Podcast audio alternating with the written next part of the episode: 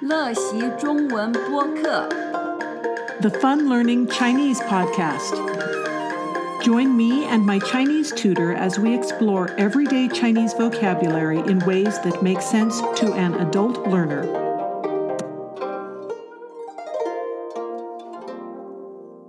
Hi, I'm Laura. Today we're going to talk about when you want to do more of something in Chinese. 你想要多做某件事情， Sometimes we want to do more of something than we are, like practice more or save more.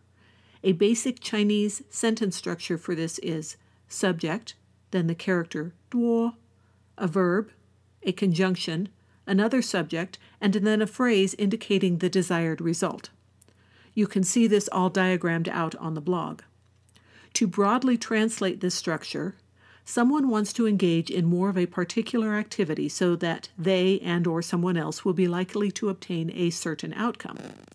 First, here is some specific vocabulary used in the sentences. If you spend a little time practicing listening to it and trying to say it, it will be easier to understand the sentences later. In the translations of the vocabulary, I have strictly used the dictionary tones of the characters, but you will see that in the sentences below I have adjusted the third tones right before another third tone in a word to be the appropriate second tone. So here is some vocabulary 生字、生词，某件事情，吹笛子，比较好，种植，外面，六， 读书，工作，房子，聊天，彼此，互相，认识，学习，语言，方法。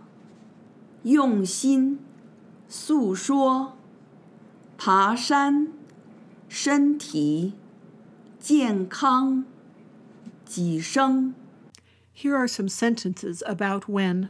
你想要多做某件事情， Notice how the conjunctions can vary. 我多吹笛子，因为我要吹得比较好。我多吹笛子，因为我要吹得更好。我多种花，当我看外面的时候，就会看见很多花。 我多种植花，我看外面时就会看见很多花。我的老公多遛遛他的小狗，让小狗累了就会小睡。你多读书，你就会懂得更多。他们想要多工作，所以可以买房子。我们多聊聊天，所以彼此可以更互相认识。他多练习弹钢琴，所以他就会弹奏得很美妙。我只要多唱歌，就不会想吃点心了。我多用心听你诉说，所以你会知道我爱你。多爬山可以让身体健康，多喝水，多吃蔬菜和水果，可以让身体健康。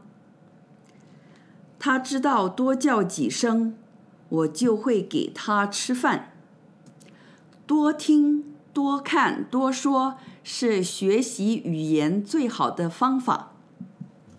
You will find a few other notes explaining different parts of the sentences on the blog, and there will be a printable PDF if you want to print that out and be able to make a notebook of the lessons. If you subscribe to the podcast on either iTunes or Stitcher, you could listen and practice when you're on the go. And if you sign up for my newsletter, I will send you 21 very helpful hints for learning to speak Chinese. Thanks for stopping by. See you next time. For a written version of this lesson, including pinyin and translational diagramming, please visit my blog, funlearningchinese.com.